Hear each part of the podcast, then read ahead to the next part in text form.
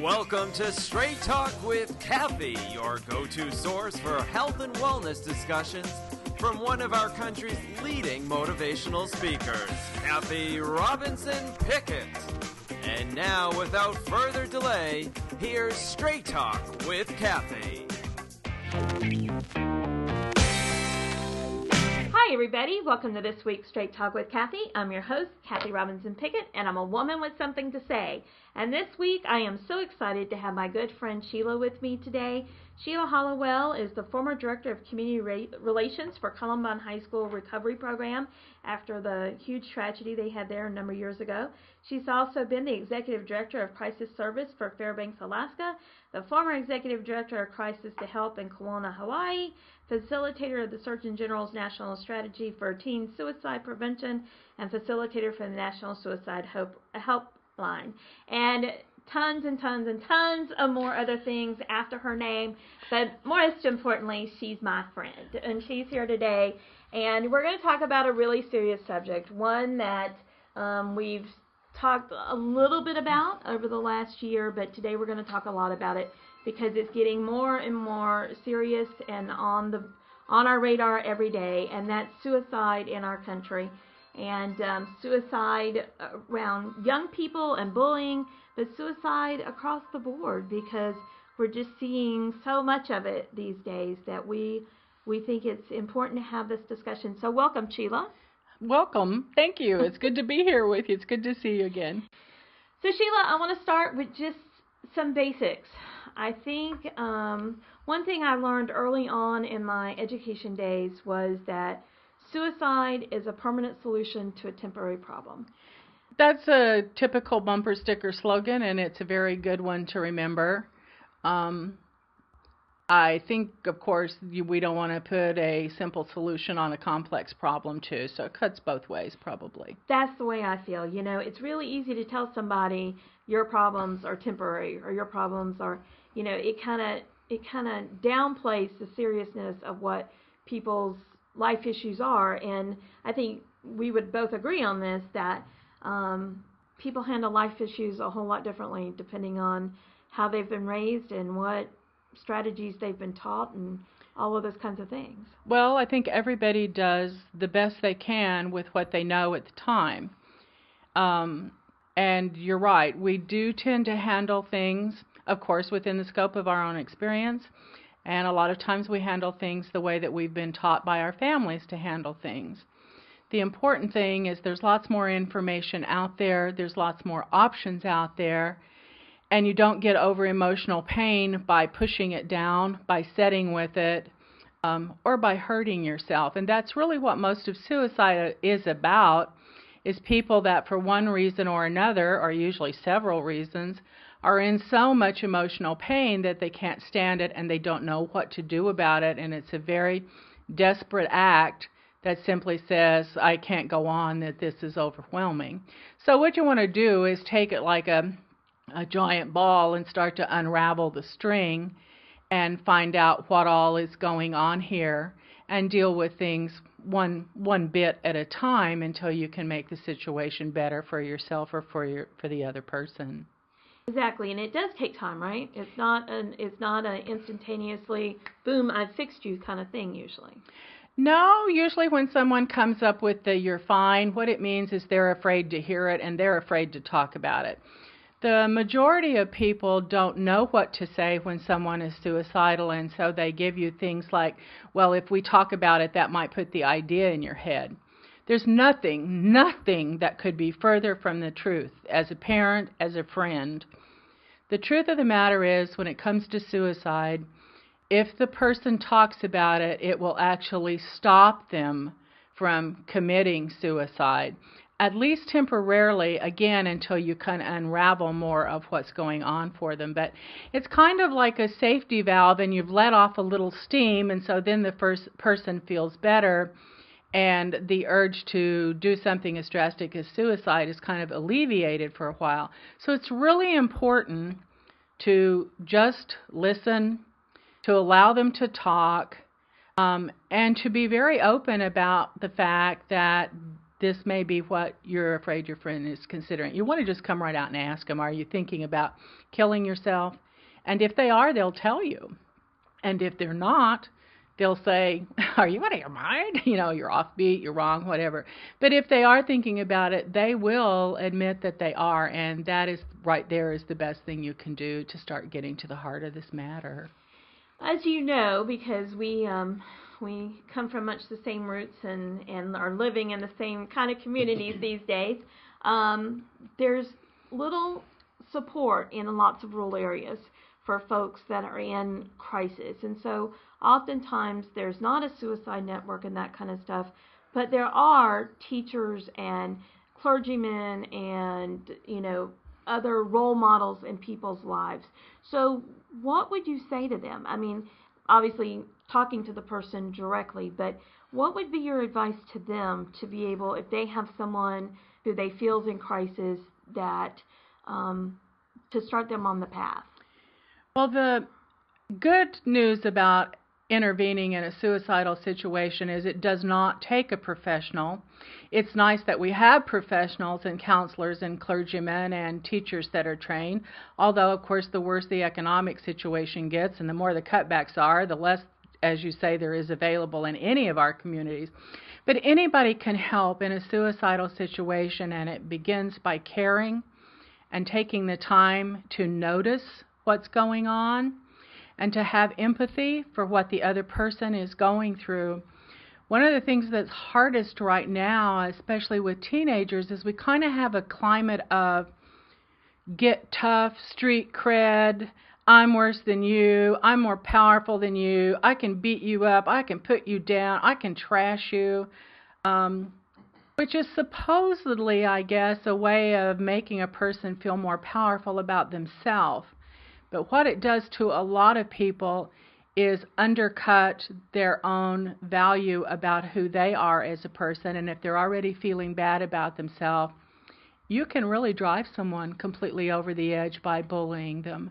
And as you know, that's an awful lot of what we see with younger people, especially elementary and junior high kids, who don't know a lot yet about handling their emotions, being supportive, are just plain being kind, compassionate, and understanding to other people. It's hard to be kind to other people if they're very different from you. It's easy when someone's from your school or your church or your group or you have the same hobbies or you like the same music. But when someone's very different than you, a different nationality, um, a different language, a different background, you're rich, they're poor, or vice versa, then we don't have as much to build on to identify with them and sit and talk with them, and it makes it harder. But there really is no substitute for kindness and understanding. And those are skills that um, we used to teach in school. You know, we had some character education programs and that kind of stuff. And I think with cuts, that that's one of the things that are lacking in a lot of areas and definitely falls on on parents and other folks in the community to help these young people learn those strategies. I know that um, for teenagers, although we've seen a lot in the news lately, a lot of very high profile suicides among you know young people and bullying incidents, but the most common time for suicide among young people is really in the spring, right? Toward the end of the school year? It is because everybody's tired by then and everybody tends to go kind of crazy the last month or so before school is out. There are some things that make suicide very easy to spot. Uh, again, you don't have to be a professional. I spent a lot of my career training volunteers in crisis centers to answer crisis phones. And basically, I can tell you this is the way that we go about it. A person that is likely to commit suicide is going to be, if you're talking about kids, and by kids I mean up through high school, is usually a child that has lost a parent. They have somewhere in their background what we call a very traumatic event either they've lost a, a parent or a brother or a sister, or they've seen their house burned down, or they've seen a car wreck, or sexual assault. sexual assault, incest, living with an alcoholic. They have something in their background that's very traumatic. but the death of a parent uh, makes a child much more susceptible to being suicidal. Most of the kids that kill themselves are within two weeks of their birthday, either two weeks before it or two weeks after it. And that's because most of us kind of go through this internal review of our life when it gets close to our birthday. The average age of someone that commits suicide as a teenager is 15. Boys are more prone to kill themselves than girls are. But statistics are statistics, and you can't really look at people with just labels. You need to um, you need to look at these factors like whether they've lost a parent as kind of a, an additional red flag and see if you've got red flags going off. But as you said, the deal here is just to listen more than talk and be willing to be a friend and sit quietly and let someone ventilate to you how they're feeling and what they're going through if you think they're having a tough time of it. And let's switch gears just a little bit and talk about because we the economy is crazy right now. Stress levels, we're seeing domestic violence numbers rise off the charts. We're right. seeing, you know, all kinds of other things happening. Um, and we're close to the holidays, and certainly the holidays sometimes put added pressure or sadness and those kinds of things on people. Um, do we see an increase in suicide in adults around that period, or is that just a a perception people have and it's not true. It's probably the second highest peak of the year um, because it does bring on a lot of nostalgia, uh, reminiscence, and everyone has this kind of Walt Disney image of a white Christmas and family gathered around the fire and we'll be able to buy everything we've ever wanted. And that is a TV commercial. That is not reality in the least. That isn't what Christmas is for 99% of us in the U.S. And so you're comparing yourself to some kind of unrealistic expectation. And when you do that, you feel like a failure and you're not. You're com- you're really comparing your own life to a myth that doesn't exist. But that's kind of what gets started with the holidays and then people really get the blues about, well, I'm not doing as well as other people and I won't get the gifts of other people and we can't afford to go home and see everyone. Um, and then they're sad. And that's usually what we see around the holidays that tips people over. Right. So, what are if someone's listening to this show and um, they're they've contemplated suicide or they've had it as a, a fleeting thought through their brain at at some point in time, um, what are your suggestions to them as as an individual, as a person? Who who would you say find and talk to? You know, you almost don't have to consciously think of someone. When a person kills themselves, before they do so, they will reach out for help three times. It's a very instinctive thing. And the first time that they reach out for help, it's to the person in their life that they trust the most, that they're closest to.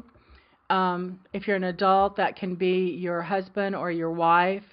Uh, if you're a child, it can be your mom, your dad, your sister, but whoever you're closest to and you trust the most, and you try and talk to them. The unfortunate thing is, it's very difficult for families to see this because you're so emotionally involved in it yourself and you don't really pay any attention to it. I mean, I've done the same thing as a mother. My kid comes in and they're just, you know, I need to talk to you. I'm like, I'm cooking dinner. Could this wait? And you blow someone off when you really don't mean to. The second time that a person reaches out, it's to someone they trust but don't know as well. And that's usually a teacher, someone from their Sunday school, uh, someone on their sports team, a cousin, just someone you feel good about or work with or go to school with that seems like the kind of person you can talk to. If you reach out to them and that doesn't help, the third time a suicidal person reaches out, it's always to a total stranger. And this is where people start telling their problems to their beautician, uh, their bartender, their taxi driver, the cashier at Publix or at the grocery store when they go through there. And it's more of an offhanded comment that just kind of falls out of your mouth. So, like, you know, you can be ringing out of the, the line at Target and someone says, Have a nice day. And you go, Yeah, it's the last day of my life. That happens, but how common would it be for the cashier then to run out of the store and say, "Say, are you thinking about killing yourself? We need to talk about this." It doesn't happen. That dynamic is essentially why hotlines and crisis centers work because it's really often easier to talk to a stranger who doesn't judge you than someone close to you, like your parents, who are going to say, well, if you just do better and you just get your grades up and you just quit seeing that boy, your problems would be blah, blah, blah, blah, blah. And what it does is turn people off. Well, I think that's absolutely, absolutely true. And I think, you know, a lot of the calls I get, a lot of the messages I get are from kids that heard me speak somewhere five years ago maybe, mm-hmm. but saved my Facebook address or saved my email address, and they write me, you know, something very serious, but it's anonymous. And they feel safe because it is anonymous. That's a whole lot of it, in, yeah. Even though they've met me, and I think that's true when we talk about sexual assault, when we talk about suicide, obviously, or or other major life problems that oftentimes it's just easier to talk to someone who you don't have that personal relationship with. It is. And that you're not afraid of disappointing. Right? Exactly. Well, and that's the reason all these counseling things work. I mean, if you take a program like AA, it's because you want to talk to someone else who's gone through it. A sexual assault victim, and I'm one, I was a rape victim from a, a home invasion. And I know even though I worked in counseling and had all kinds of therapy friends, I couldn't talk about it except with someone who had been through it because you know you can't express it in words. You want to sit face to face with someone who's going to know what it's like even if you can't put it into words. And so, you know, that's exactly right. They do hunt out someone they feel is has been through a similar situation. Absolutely. I mean, I know that's for both of us. That's what got us to be old in life, right? It is. It is. and we're old and we like it that way. So, um Anyway, Hopefully older and wiser, but not necessarily. yeah, but at least we've had a good time getting there, so we're really glad about that. I am I am so sorry that we are out of time because this is such an important subject, but I'm sure that if I call her, Sheila will come back for sure, and because um, there's so many other things you and I could talk about, and um, that people should hear the wisdom that you have for sure.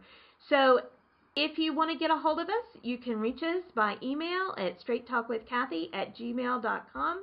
You can reach us on Facebook at Straight Talk with Cathy or on Twitter at Straight Talk Pod.